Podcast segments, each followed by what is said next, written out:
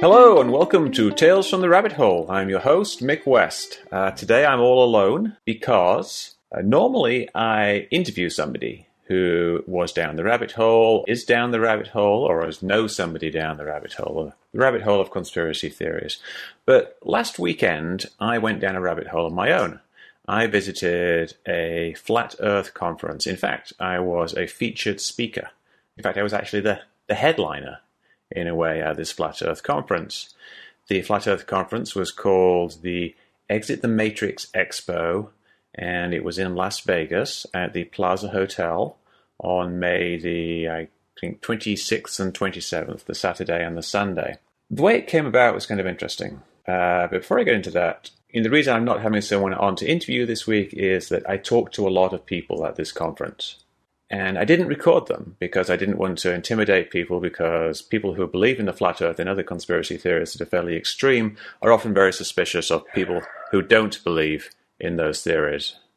So I talked to them and I tried to remember as best as I could what happened. And this is going to be me, be my impressions of what happened at that conference and my explanation of what I did, how it came to pass, and what I learned from it. I also hope to follow up with a number of the people that I met, get them on the podcast, and uh, interview them. So it's good to have this baseline of what my perception is before I interview these other people, and hopefully they'll be in the next week or two, at least one. Okay, so the Flat Earth Expo, uh, called Exit the Matrix, and it was organized by ostensibly Mad Mike Hughes. I have this T-shirt here, Mad Mike Hughes. Mad Mike Hughes is a Las Vegas personality, I guess, who is famous for launching a rocket to try to see if the Earth is curved. Now, his first rocket was essentially just a publicity stunt. He only went up, uh, I think, like a thousand feet or less, like maybe 600 feet, and it was a steam-powered rocket. So obviously, it wasn't going to go into space. But he's been a kind of a member of the flat earth community for a while, but kind of on the fringe because people aren't really sure if he believes the earth is flat. And I personally don't really think he really thinks it's flat, but he's obviously open to the idea. Uh, because of this kind of equivocation, he uh, is a bit on the outside of the flat earth community. And I think he was a bit annoyed at getting less attention from other flat Earth people when he announced his second rocket launch, which is supposed to take him to the edge of space. And so he decided to organize his own conference. And he's teamed up with a guy who's helped him before, who goes by a number of names, one of which is Infinite Plane Society. He's probably most well known for his, his uh, YouTube channel, uh, where he broadcasts these long conversations that he has with people about. Uh, I guess you would call them false flags or fake fake events. He, he thinks everything is fake, basically, or he assumes everything is fake until proven otherwise. So if something happens, like someone gets shot, he will assume that that, that shooting has been faked. So, Infinite Plane Society and Mad Mike are setting up this conference. Now, it really seems to be mostly organized by Infinite Plane Society, who goes by a number of names, uh, one of which is Tim Osman, which is the guy I interviewed like a week or so ago. And Tim Osman is the name supposedly of the CIA agent who was pretending to be Osama bin Laden. It's part of a grander conspiracy theory. So, using the name Tim Osman is kind of a signaling device to show that you're being ironic uh, about uh, about reality, I guess, and that you think that everything is fake. Blah blah blah. Okay, so Tim Osman, IPS, and uh, Mad Mike Hughes are setting up this conference. And what happened was IPS contacted me via email and asked if I would like to be on his show, his essentially his podcast, his uh, YouTube uh, channel, to talk about chemtrails because he doesn't think that chemtrails are real, which is you know kind of odd. If you think people believe that the Earth is flat, then why not believe in other theories like chemtrails? But one of the things I learned over the weekend was that quite a few people don't actually think that chemtrails are, are real, and yet they still think that the Earth is flat, which is rather strange. So I agreed to go on IPS's show, and I talked about chemtrails for a while, and then after that, he asked if I would like to uh, give a speech at the Flat Earth conference. And I said, uh, sure, yeah, if you pay for my airfare and my hotel. And he agreed to that. And then he said, Would I like to debate? And I said, Yeah, yeah, that'd be fine. I didn't know who I was debating at the time, but you know, I'm I'm always up for a, a discussion, a, a debate. Uh, and he told me later it would be this guy Nathan Thompson, who is a guy who runs a very popular flat Earth group on Facebook. Nathan Thompson is kind of a biblical flat earther in a way. He uses some biblical explanations, but he also likes to throw out lots and lots of uh, scientific sounding explanations, which generally aren't very good, but he's got long a long list of them, so it's actually you know, kind of get, gets hard to address because there's so many of them. But uh, I did address, as I shall, I shall, I shall discuss that later. So I agreed to this. Uh, I was very suspicious, of course, because you know, a bunch of uh, people who believe in the flat Earth are inviting me to Las Vegas for some conference that no one's ever heard of. You know, there was no publicity or anything at the time, and uh, my my suspicions were removed somewhat when he actually sent me some money to cover my airfare. I told him how much the airfare would be. He sent me money. I booked the flight. Uh, he uh, sent me some more money uh, to cover the cost of the hotel, and he, he booked the hotel for me. So that was all fine. You know, I'm not going to be out of pocket. It would be an interesting, interesting three days, uh, two or three days in in Vegas. Uh, so, yeah, that's how it all came about. As the day got closer, as the time got closer, there really wasn't very much publicity about this this flat Earth conference. And I was kind of surprised at this because you know he's already spent a thousand bucks on me for my hotel room and my flight, and yet they didn't really seem to be publicising it at all, which was strange. And you know, I was vaguely suspicious about what was going on. But you know, obviously, if they they spent the money to get me over there, it, it uh, you know seemed legit. Then eventually there was some publicity, but it was all always in just fairly obscure corners and flat Earth groups and in uh, uh, IPS's Tim Osman's uh, site. And so, you know, it was a bit a bit odd that there really wasn't more publicity. So I wasn't really expecting very many people to be there. And as it happens, that you know that played out. But it's jumping ahead. So uh, I flew out there on the Friday, and I uh, took my infrared camera with me, my Nikon P900, which is being converted to infrared, and I used that to take a bunch of photographs out of the window. Try to detect the curve of the Earth, but it was too cloudy, unfortunately, for me to uh, get any good photos. But uh, it's the type of thing I like to do when I'm on a plane. When I arrived, I checked into the hotel, and there was a bit of confusion because it was a different name on the reservation. And uh, obviously, I didn't actually know what the real name of, of IPS is. What is Tim Osman's real name? I, you know, he goes by a whole bunch of different names. Uh, I didn't know what was real. I didn't know what to do, and so there was some it took me about 15 minutes to actually check in whilst they tried to track down who this guy actually was, whose name was on the reservation and whose credit card it was. And actually, we got in touch with him. I think he was driving at the time, and then it was all confirmed and it was all sorted out. So, you know, that were, wasn't a problem. It was just a confusion over names and him using uh, an alias with me, I guess, and probably his real name with the hotel because he had to use his credit card. Uh, so I checked in, and then I went to get something to eat, and I met Mad Mike Hughes. Mad Mike is the rocket rocket um, guy who is trying to get to the edge of space in a rocket.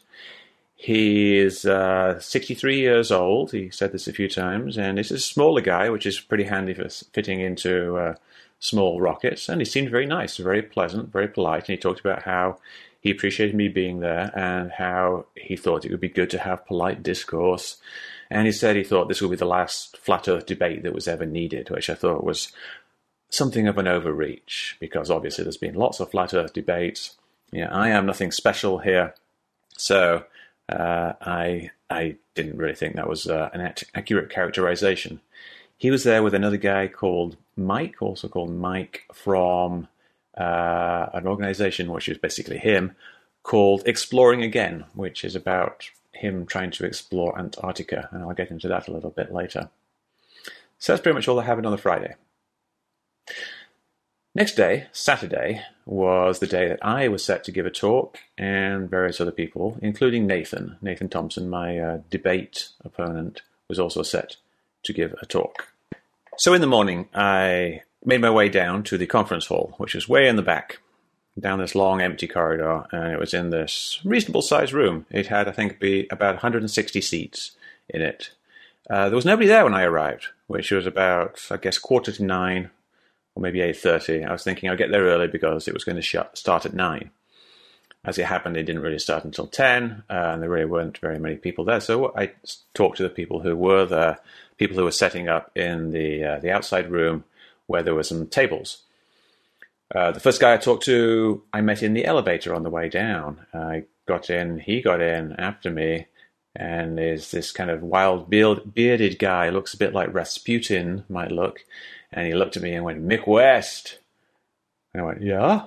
And he was, I can help you. And I was like, oh, oh, okay. Uh, Brother Ernest, because I recognized him. He was a guy called Brother Ernest, a kind of religious guy who believed the earth is actually concave, like we live on the inside of the earth.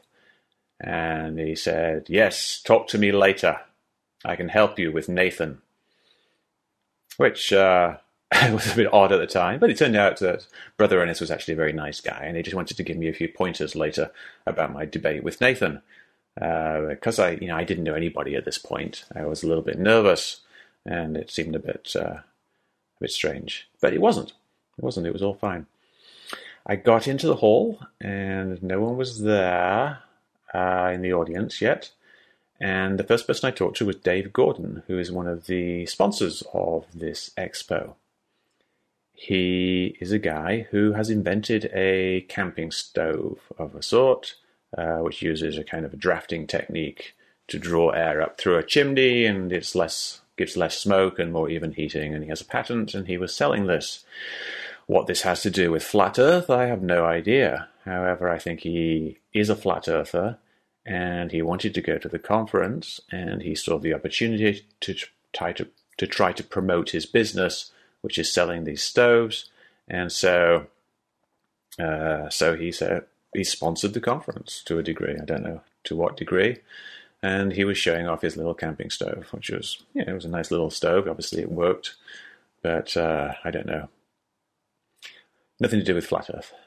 The next person I talked to did have a lot to do with flat Earth. His name was Chris uh, Pontius. Chris Pontius he is a model maker and he makes these lovely little models and some quite large models of the flat earth, the flat earth map. And he has a round flat earth disk with a map on it and it has a dome over it, a plastic dome. And it has stars on it, and some of them have little suns and moons that go around on uh, like clock handles. Quite pretty things. He also was selling orgonite, which is kind of these pretty paperweight type things, which are made from various types of metal and crystals embedded in uh, a type of acrylic, clear acrylic. So it's you know type of thing you sometimes kids do is they make paper paperweights out of acrylic and pouring stuff in. But these are very pretty ones, and they're supposed to have a very specific uh, way of gathering energy, orgone energy from the atmosphere. And he also has some that was a combination of two. It was an orgone base with a flat Earth map on top, and he said that there was something, you know, there was some kind of orgonite field that helped something. I'm not sure exactly what. Anyway, he was a nice guy. In fact, you know, most people there were nice, nice people, guys and women. Uh, the next person I talked to, let's see, was Russ. Uh, Russ, I don't remember his full name. I can put that in the notes. But Russ ran something I think it's called the Flat Earth Media Group, and he's trying to set up all kinds of like competitor to YouTube for people to put their Flat Earth videos on, and doing Flat Earth radio shows and uh, resources for Flat Earth um, photos and things like that. He seemed quite nice, uh, although at some point he started talking about how terrible it was in Europe with all the immigrants coming in which to me sounded a little bit maybe mm, like he didn't like Muslims. Uh, you know, I'm sure he would just say, you know, he didn't like the changing culture, or it wasn't being done right, or there's all these problems with radicalization. And I talked a bit about my upbringing uh, near Bradford, which has a big Muslim population, you know, back in the 70s, and how there wasn't really uh, you know, any more problems than you would expect from various diverse cultures uh, blending together. But uh, yeah, he's, he was very polite.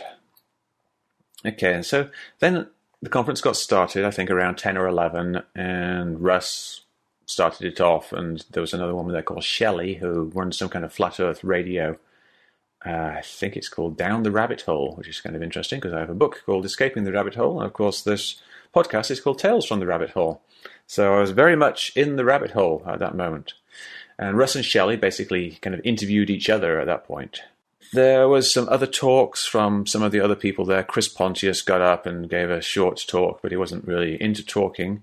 And then there was you know, much longer talk from Mad Mike Hughes, the rocket uh, man, and his rocket scientist, who's the guy who actually builds the rockets for him. Now, the rocket scientist is called Waldo.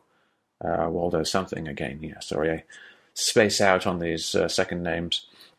Waldo doesn't really seem to think that the Earth is flat, and you know he mentioned several times things like going to the moon and rockets going into space. Uh, so he he didn't really seem like he he fit in, but you know he, he, kept trying to say things like when we went to the moon, if we actually did. Like, but he, you, know, you could tell he really actually thought we went to the moon, or at least assumed that was true. Uh, he gave a kind of a presentation basically explaining some things about the rockets that Mad Mike was going to use. And it was all a bit chaotic because he didn't use the microphone, and his wife got up there and she was holding the microphone in his face, and he was he was trying to give a slideshow, but all he had was his little laptop, and so he was pointing at things on his laptop, but people were sat at the back of the room so they couldn't see or hear because he wasn't using the microphone. Uh, but you know, you got the general idea that he's building a rocket, and he's done a bunch of fun tests out in the desert, and that he plans to to take Mike into space. My talk was basically. Hmm, trying to get people to look at the flat Earth problem in different ways. You know, people often give these different different lists of proofs. You know, this is a proof of this, proof of that. But I try to get people to look at uh, the way there are different models, different models of the world, and you need to understand which model you're you're using, whether it's a simplification or a more accurate model or a you know more a super accurate complex model. And I gave examples like gravity you know, gravity can be looked at in three ways. It can be just a force that goes straight down towards the ground, or it can be a force between two objects like uh, you know, two planets or a planet and you, which means it goes towards the center of the Earth. Or it can be this uh, Einstein's uh, bending of space time, you know, special relativity, or general relativity. And uh, you know, you've got to understand which model you're using. So I, I, gave this long talk, and I gave a bunch of examples, and I gave uh, a few examples of experiments that I thought that were not answered by the flat Earth model. I gave a long spiel about how latitude and longitude don't actually work. You know, Australia on the flat Earth map gets really stretched out, and if you try to compress it uh, so it works better, then the latitude and longitude lines don't line up. So I gave all these things. Some of these things I, I would have expected them to be familiar with, but it seemed like a lot of the time the things I was saying weren't really getting across. I tried to explain one thing where you could see one mountain was below another when you'd expect it to be above the other. And yeah, I don't really think that went that got across to people in the audience. You know, I talked to people afterwards, and no one even kind of brought it up. They basically just kind of ignored a lot of a lot of my points and stayed with their own points. Now, just before this talk, I met Nathan Thompson, who is my debate opponent, who was going to give a talk after me and I gave him a crystal, uh, a little a prism, a prism, a little you know, triangular prism, the type you use to split light into a rainbow. And I gave it to him, and I told him that you can use it to verify whether light is being bent up by uh, what colors you see on the edge of things. I told him it was to do with the green flash. I didn't really have much time to get into details with him, but I gave it to him. And then in my talk, I got the crystal out got the prism out and I used it to demonstrate this effect. The reason I did this was Nathan has a proof of the flat earth where he looks at the setting sun and he, he sees that at the top of the setting sun there's sometimes a little green flash. This is quite a famous type thing. You can look it up. Green flash, setting sun. And he he rationalized that because green light is bent down more than red light, this meant that the sun was actually higher than it appears, meaning it was actually above the horizon.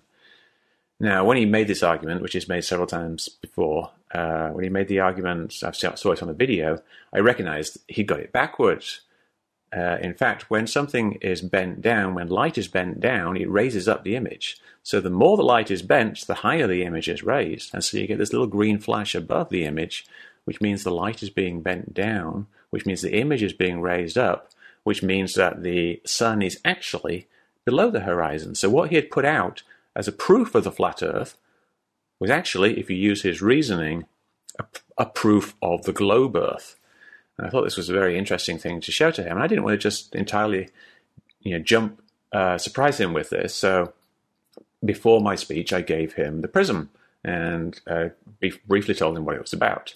Then in my speech, I got it out and I actually kind of tried to demonstrate it. You can't really demonstrate it because you actually have to look through it, but I showed how to do it. I held up the prism, I held up a glowing ping pong ball light, uh, that I used to simulate the sun, and I, I explained, you know, hold it like this, and you will see that it's green on the top, which means that the sun is below the horizon, which means that the Earth is a globe. Doesn't matter if you don't follow this, this the logic of this argument, because most people there didn't either.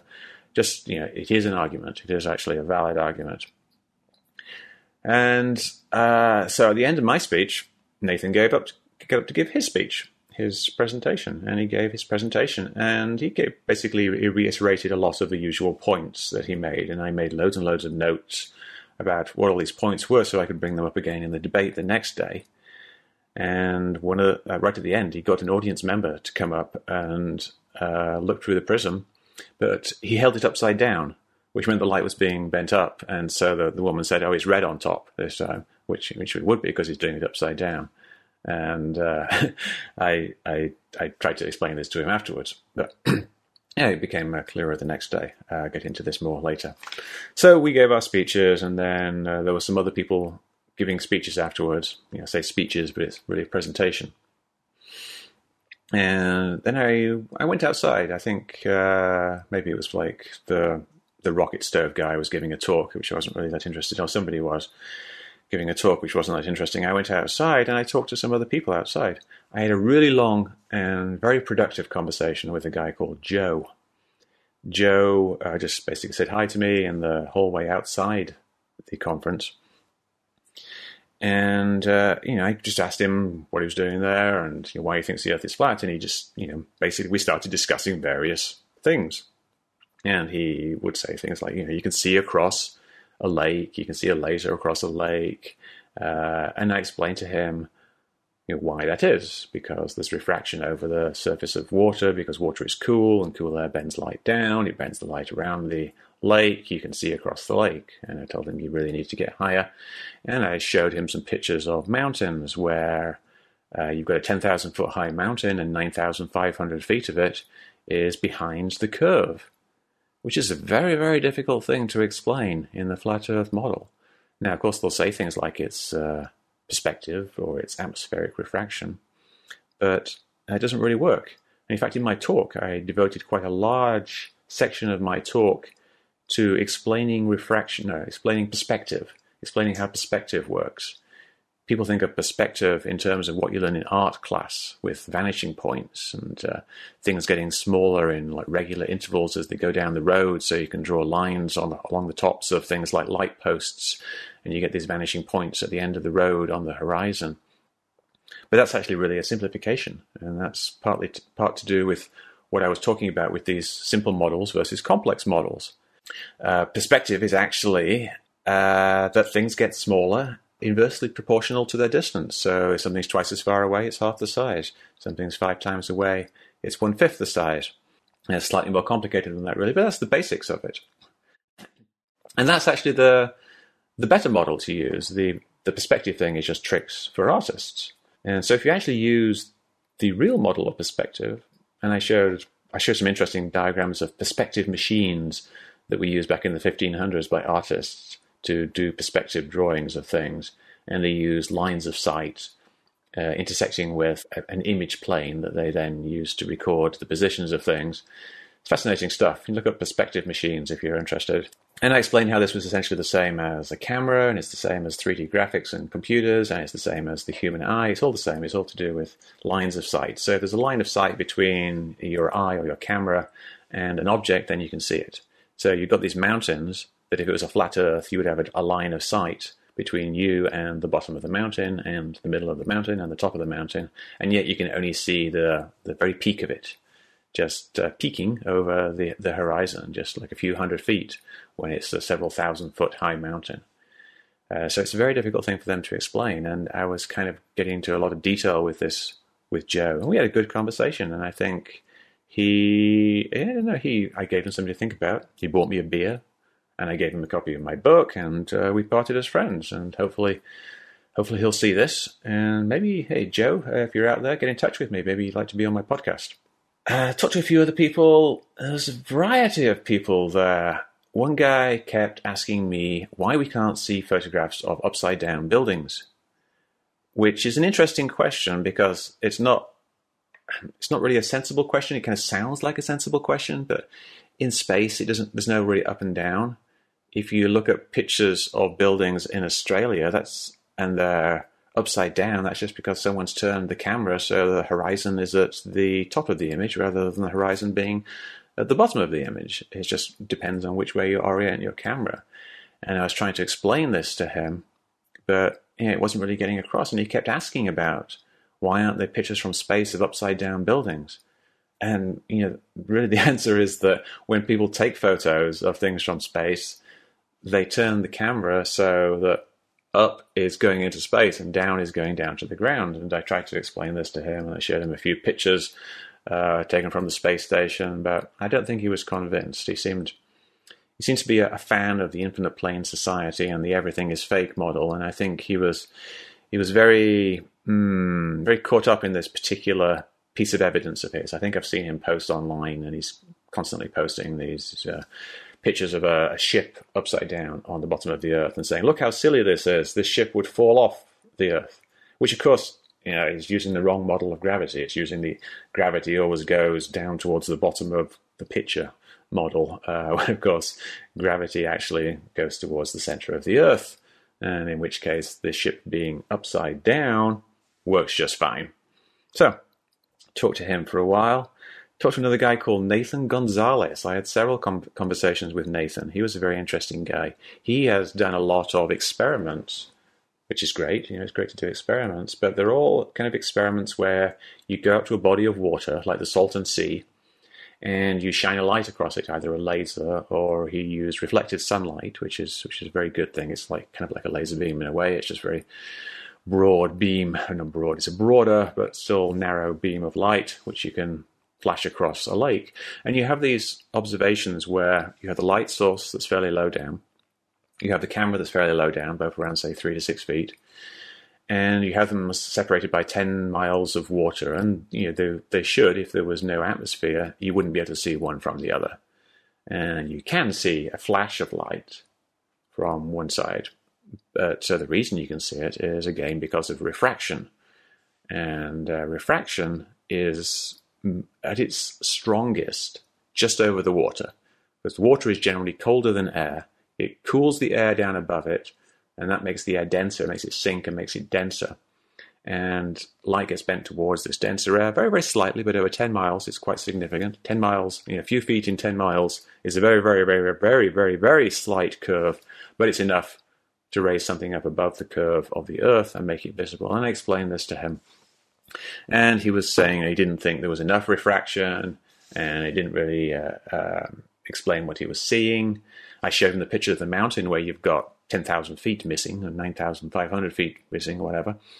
And then he said, oh, well, that's just uh, refraction. or he said that's perspective and refraction. So that's a bit odd. He doesn't admit that you could, you know, refraction could raise something up a few feet around the curve, but he is fine. I don't remember if he said it refraction exactly, or if there's more perspective, he's fine with 9,500 feet being hidden by refraction. So it's kind of a little cognitive disconnect there. And I tried to explain things to him. But he, he kind of rejected my explanations. And I think, I think it's really that he genuinely didn't understand my explanations, which obviously is partly because I'm not doing a very good, job explaining it, and I don't really have the visual aids, and I don't have the uh, the time to go through in detail and build up things like this is how cameras work. This is how your this is how vision works. I think he, he missed that section of my talk. So he wasn't understanding what I was saying about how perspective couldn't do this. Uh, and Nathan, if you're watching, I apologize if I misrepresent you. I might be conflating some of your positions with uh, other people that I talked to. I talked to so many people. But uh, he said basically that there was an explanation for why all these thousands of feet of mountain was missing, but my explanation of refraction didn't make sense for his observations of a few feet uh, being not missing in terms of being able to see the light. The whole light thing with lasers going over water is uh, complicated. And I made a video, I think it's called uh, Laser Tests Are Misleading. You can look that up on, the, on, the, on my YouTube channel. So, uh, let's see. That's pretty much it for that day. And I kind of went off and did my own thing for the evening. Uh, people weren't really that interested in socializing with me, it seemed. but I, you know, I talked to a lot of people actually at the the conference room. But after that, I never saw anybody. They were, you know, it was in a, a hotel, but it was in a casino with like several thousand people, and so I, I just never saw anybody outside of the actual uh, conference room. Next day, next day was Sunday, the big day, the debate, and this was kind of what the whole conference was promoted as being this ultimate flat Earth debate between Nathan Thompson and Mick West, famous flat earther and flat earther debunker. Uh, in the morning, though, uh, the debate was set for 3.30 in the afternoon. In the morning, there was a few more speeches. Mike got up again in the morning. He was the first speaker, Mad Mike, and he gave a long talk on the state of the flat Earth community, which is basically him uh, complaining that people weren't taking him seriously that uh, the other people in the flat Earth community was for some reason blowing him off, and that he didn't get invited to the conference, the other conference in Dallas, and so he kind of set up this conference kind of as a response to that. And he went on about this at some length. He also shared a few theories he had, uh, which are kind of similar to the sovereign citizen movement, although he doesn't like that term but it's things like uh, legalistic, pseudo legal type things where uh, you do things like use your name in all lowercase or all uppercase, or you don't capitalize it, and it has a different legal meaning. And he said he had uh, registered the usage of names like Mark Zuckerberg and Bill Gates, uh, some famous, various famous people, so they, they shouldn't legally be able to use it you know, stuff that really doesn't make sense from a practical legal point of view. It's, you know, I think he has an argument as to why this is true, but when you actually go to court, obviously the judge is going to say, well, you know, Mark Zuckerberg is just fine using his name. So stop bothering us. And then he gave a little bit of a talk about going into space and how he thought it, you know, you really need, people don't trust what other people tell them, so they have to see for their own eyes or see via someone who they trust. So he's going to go up, look at, see the curve of the Earth, come back and tell us, and he'll have cameras showing what everybody else is seeing. Then his his rocket guy, his rocket scientist guy, Waldo, got up. Waldo Strakes, I think his name is. Check the check the show notes. I'll uh, put it in there he got up and gave a long, de- detailed explanation of how the rocket was going to work, and it's basically just you know a, uh, liquid fuel rocket, I believe. Uh, yeah, I think it's liquid fuel. And he's in a little capsule in the end, and there's a balloon, and the balloon takes him up part way. Then the rocket goes up the rest of the way. It looked very dangerous. I think, yeah, Mike, Mad Mike, if he actually does this, uh, stands a good chance of dying if he does it because it's a very, very dangerous looking thing. He's got an amateur rocket maker building a rocket. Yeah, I'm sure Waldo has a very high opinion of his own uh, abilities, and he did actually get a rocket to go several hundred feet up in the air. But you know, he's talking about sending a rocket up uh, above breathable atmosphere into a position where it would take several minutes to fall back down. So it's got to not explode, it's got to not leak, it's got to go up and not fly down into the ground.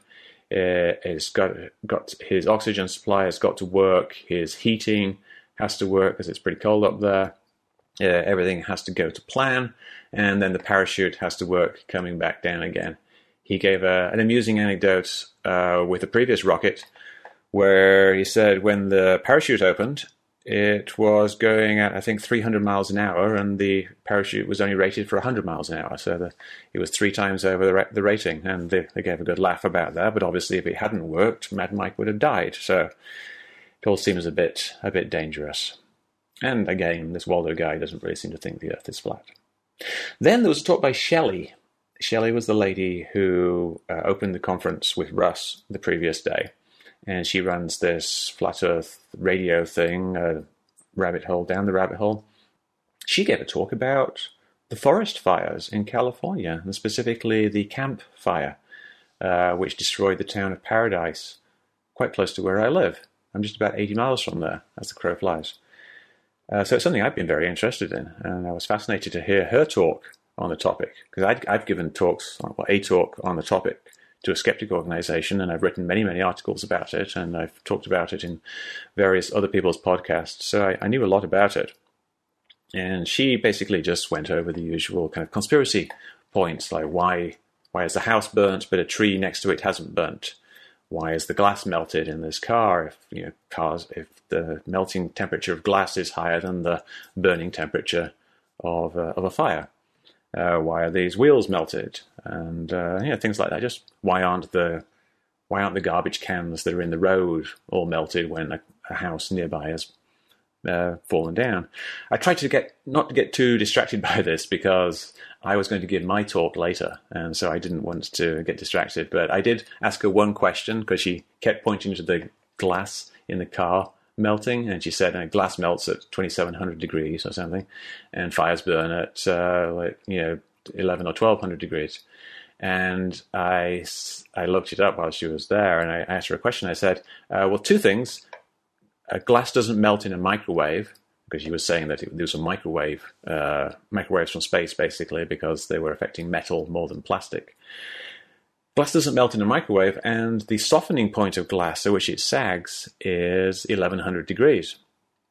and she kind of just blew that point off, but you know, really, it was it took a good chunk of her evidence away because she was showing all these windscreens that are basically slumped and shattered, and they weren't melted; they're just kind of slumped down and they've folded over what was below them. And generally, they they, they windscreens usually shatter because of thermal expansion. Uh, that's you know I told her this, and uh, she just kind of moved on to other things and didn't really answer it. Just kind of ignored the point. So, all right. So let's see. Uh, that day, other people gave talks. Uh, Brother Ernest gave a talk about how the Earth was a uh, kind of a ball which we're on the inside of. I missed that one. Dave Gordon gave an explanation of his rocket stove, I think, and then talked about something called the Medicine Man didn't really uh, see that one. And a very interesting talk was Mike from Exploring Again. He has this scheme where he wants to go to the South Pole, he wants to fly to the South Pole, and then ski south from it using a uh, a ski sail, where you get this big sail, like kind of paragliding type thing, where you have the wind pull you along whilst you stand on skis. This was all very odd for a number of reasons. Uh, first of all, they don't really think that the South Pole exists, and uh, you know, I think he was kind of giving the standard explanation there that the South Pole is a big ring around the flat Earth, and so anywhere on the ring on the outside is the South Pole. But he was also of the opinion that you can take a flight to the South Pole which doesn't really make any sense because everybody else thinks that the South Pole is off limits because of the Antarctic theory uh, treaty, and that you're not allowed to go there. And he gets very angry when people bring this up and start saying, "Yeah, that's not true. You don't know that. You haven't been there, and there are these flights to go go to the South Pole." He still thinks the Earth is flat, but he thinks the the South Pole is the edge of the Earth, and that you can go beyond it. And he has this kind of romantic notion of exploring, which is why his organization is called Exploring Again where I think he he really really likes the idea of going out and discovering things, and so he thinks that he will go to the South Pole and uh, get on his skis, and the wind will blow him further south, which is further out from the middle of the disk. And he will explore what's there and report back. Uh, someone asked him, Do you think there's a chance of you dying on this trip? And he says, Yes, but I'm just doing what the Creator uh, set me on the path of doing. Everyone seemed uh, very much in favor of this. But the, the problem is that you know you go to the South Pole and you try to go south, of course, what's going to happen is every every direction from the South Pole is actually north, so you're just going in a random direction in Antarctica. But I don't think he really had done kite skiing before, and he didn't look like the fittest guy in the world. You know, I don't want to bag on him, but just from a practical basis, he seems like he was kind of overweight and unfit, and didn't really seem that familiar with the practicality of uh, kite surfing across a continent, and yet he was a sponsor of this conference. And obviously, he'd kind of paid essentially to be there by sponsoring the conference. And he got up and gave his speech, and he said he'd never given a, a speech before, and you know, you know, he gave a reasonable job for someone who'd never given a speech before. He just kind of read from his notes, and he, he was a very nice guy. But his his scheme is entirely impractical entirely implausible, and I think quite dangerous. Probably what would happen if he actually goes to the South Pole is that the people there are going to recognize that he's you know, not got a good plan, and they're going to just stop him. It might become clearer to him as as the time gets closer what the problems with his plan are. But you know, I'm hoping he doesn't actually try to to do it because it's not going to go well. A much more sensible option would be to charter a plane to fly to the South Pole and then fly south. You know, get someone who uh, uh, can fly a bit further. But of course, like I say, when you get to the South Pole, every direction is north, so you're just going to see more of Antarctica. But you'll see a lot more of it than you would from trying to have a kite pull you on skis. To the main event, um, my debate with Nathan Thompson. The debate was just us both sat at a table. Uh, what I thought was going to happen, we are going to have 15 minutes each. Uh, but what happened was they gave Nathan 15 minutes and then me 10 minutes, and I didn't realize this, but we'll get to that later. So, coin toss at the start. Nathan won the to- coin toss and uh, elected to go first. And he basically just gave a, a long list of, of points of proof as to why the globe doesn't work and why the Earth is flat. Much of which he did yesterday, and I made I made, made a list of it and I marked off the ones that he said. I think about ooh, about 10 of them were points that he'd made the previous day. And he didn't really address very many of my points that I'd made from the previous day. So I'd made a list of points that I'd made the previous day that I was going to bring up again and see how he actually responded to them.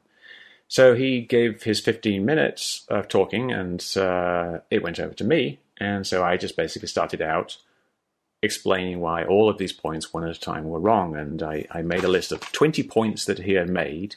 Things like uh, pilots not adjusting for the curve, uh, we've got the thermosphere being too hot for satellites, uh, using a laser to measure the temperature of moonlight, uh, photos of the sun not looking very good, various documents that he had looked at that didn't that seemed to say that the government thought the Earth was flat, Neil deGrasse Tyson saying that it's flat, the NASA saying that things were photoshopped. And basically, I went through all of these things and I gave the actual explanation for them.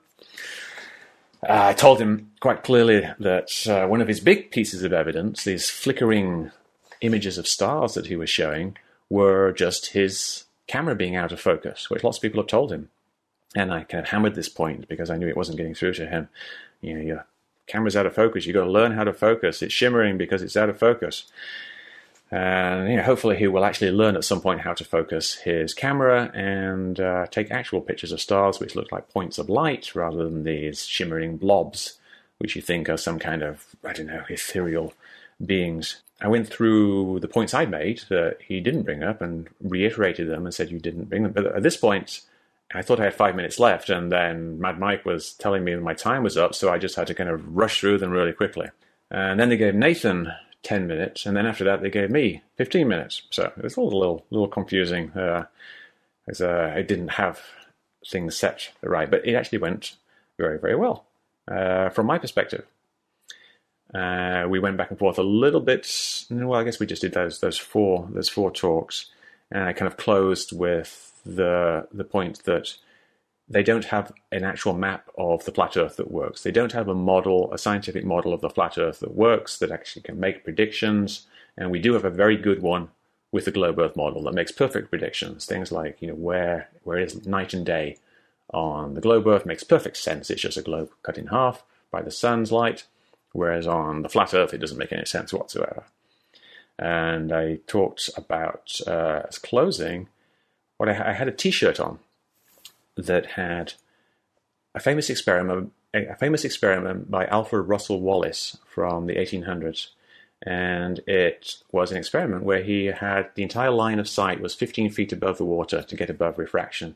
So I stood up and I ripped off my jacket and I pointed up my t-shirt and I explained to them what the experiment was and I said, rise up, rise above refraction. You've got to rise above refraction. Repeated this because I wanted to get the point across. And uh, that was kind of the end of my talk. I see, you know, you've got to do experiments that rise above refraction, use mountains, use uh, observations that are above the water and not actually touching the water because water messes you up. And uh, there are lots of ex- explanations you can do. And I was going to go on about talking about yeah, various other things, but kind of ran out of time. And one of the things I wanted to talk about briefly uh, in my presentation was just how friendly everybody was and how nice everybody was and how it was actually possible to have good communication with people. And this is something I genuinely believe, and I had a good time there. But anyway, the the wait I mentioned the prism thing again, and I showed the prism thing. I told Nathan he was wrong with the prism, and he just you know smiled and shook his head. But uh, uh, after the after it was over, there was a bunch of questions from the audience. I think there was more questions for me than were for Nathan because obviously I'm more of a exotic creature at a flat Earth conference because I'm a I'm not a flat earther, whereas Nathan is. So they asked me questions like, how do you explain various things, like you know why after six months does the Earth still face the sun at noon? And I explained the difference between sidereal day and a solar day, which you can look up if you're interested. And you know, there's some other things like uh, I think Nathan Gonzalez asked me about why you can see so far over water with laser experiments, why I made certain changes to my curve calculator, uh, and then I just explained everything. Somebody asked me uh, how I came to flat Earth. Yeah, it's a question for both of us, and I told them I came to flat Earth the way that a lot of they said, a lot of them said they did, which was I started out trying to debunk flat Earth.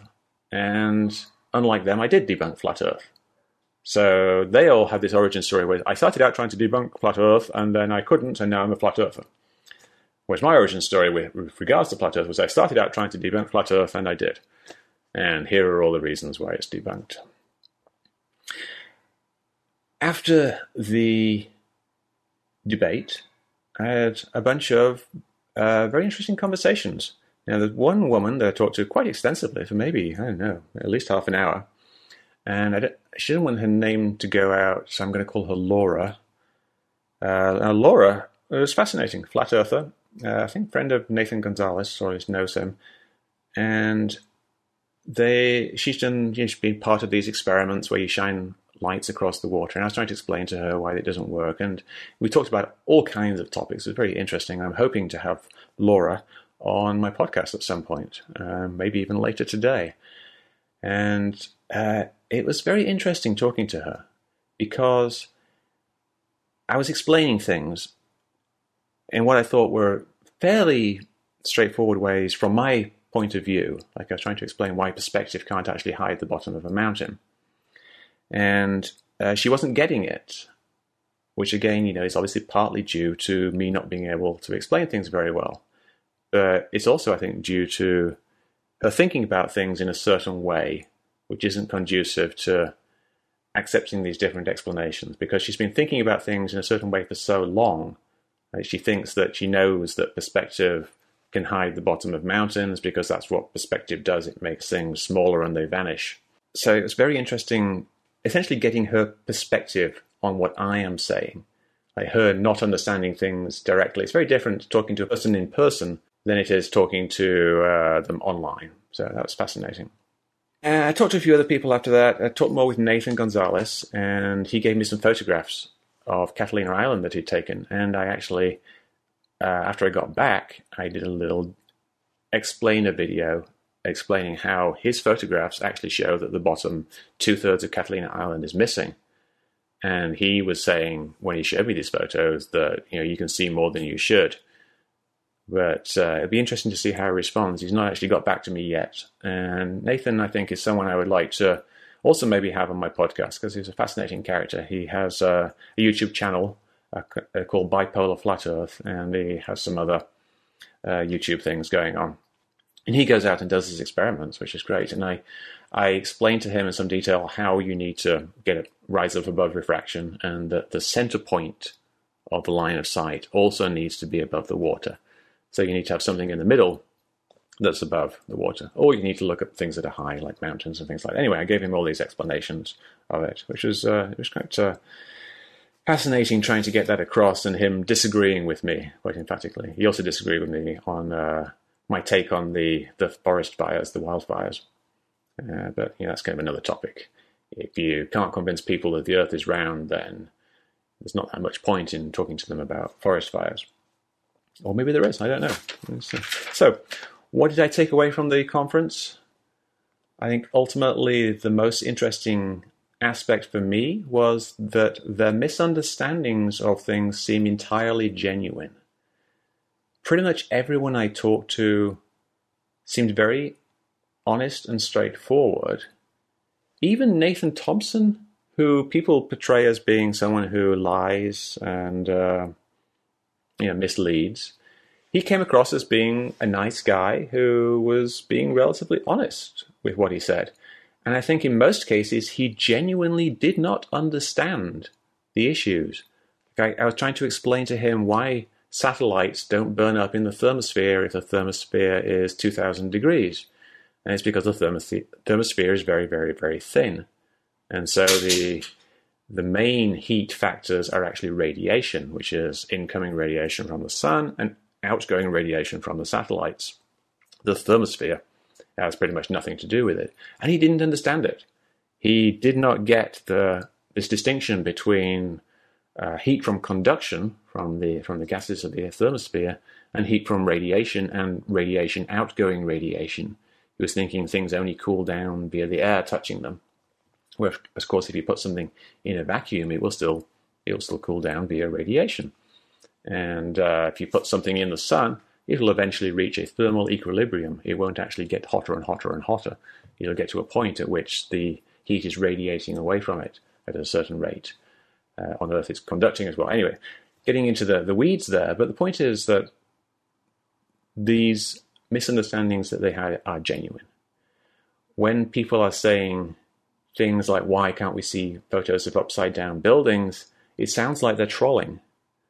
But it seems to me like the guy really didn't understand why we don't have photos of upside down buildings. He didn't get the spatial relationships of things and how it relates to gravity being pointing down.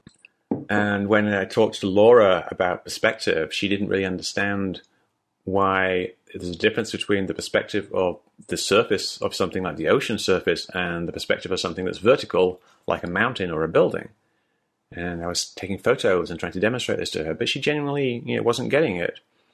And uh, Nathan, I think, also wasn't getting why his explanations for the missing bottom part of a mountain really didn't make any sense, especially in the context of him saying uh, that he made these accurate observations across water, which were you know, only a few feet with the issue, and yet there are thousands of feet in these mountain issues. And yeah, everyone, for the large part, seemed quite nice and very polite and very friendly. I was actually, I had a good time. We were joking with people. Brother Ernest was a lot of fun. He gave me this free T-shirt uh, and uh, I handed out a bunch of copies of my book. Uh, I usually sell my book at conferences, but it didn't seem like like the right type of thing to you know be seen making a profit. Not that I do make a profit from these books, uh, with the cost of actually taking them there. But I I, I just gave away a bunch of copies of my book. Uh, I gave one to Waldo, the rocket scientist guy, and he emailed me later and asked if I was a member of the CIA because uh, he thought it was very suspicious that I was debunking chemtrails and 9 11, which is an unfortunate thing in that, you know, I, I debunk flat Earth, but I also debunk 9 11, I also debunk chemtrails, I debunk all kinds of conspiracy theories, and they think these conspiracy theories are way more reasonable than their, are way more plausible than the, the flat Earth conspiracy theory. So it, uh, I think it kind of ruins me a little bit in their eyes. They see me as someone who debunks everything, and uh, they don't listen to what I say about flat Earth. But I came away, I think, with some hope for the future. I think it does demonstrate that you can communicate with people who have very alternative viewpoints. We all have common things. If you just, you know, if you even just start with something like, you know, we both like beer, you can start out with a common thing and you can talk about that. You can talk about things like if you take a photograph of something, you see a certain viewpoint. This is something we agree upon. And then we figure out what we disagree about. And then we try to figure out why we disagree. And then you figure out is are there things that we can do to resolve this difference. And I think with say with Nathan Gonzalez, I gave him an experiment to do the uh, the, the Wallace experiment, which should, should resolve the fact that he's seeing these these these lines of sight, these lasers, close to the water because of refraction. If you if you rise up above refraction, you see a different thing. Nathan Thompson uh, actually on Facebook told me that the prism thing, the green flash thing, had given him something to think about, and he was doing some experiments to try to figure it out. And so he actually, I think, recognized that what he was claiming was actually wrong. Now, I anticipate he will probably come up with a, an explanation for what he is seeing that fits the flat Earth model, but he was previously giving this proof of the flat Earth from green flashes. I showed him he was doing it upside down. Now he has to revise his worldview one way or another. He's obviously not going to go drop the flat Earth thing, but you know, he can't use that anymore. I showed him some other thing as well, some table he was using, which he said proves the flat Earth, actually describes the curve of the Earth plus refraction. So that's another thing that uh, I've kind of repeated to him to explain to him that it's it's wrong, and maybe he's going to have to revise his worldview on that a little bit. So it's, it's kind of baby steps. But the key is having effective communication with people. If I wasn't actually there talking to Nathan about the green flash, I think he would just have ignored everything that I posted online about it. But I actually went there. I gave him a, a, a, prism, one that I actually ground down one edge and spray painted it black to make it easier to use. So I put in quite a bit of effort, and he appreciated that. And he appreciated me talking to him and being polite, and we had good conversations. He was adamant that I was wrong, and I was, you know, adamant that he, he was wrong, was making mistakes. But we had conversations, and I think because of that, ultimately, some progress was made. Uh, I think it perhaps gives some insight into other conspiracy theories, in that the flat Earth people had these genuine misunderstandings of things.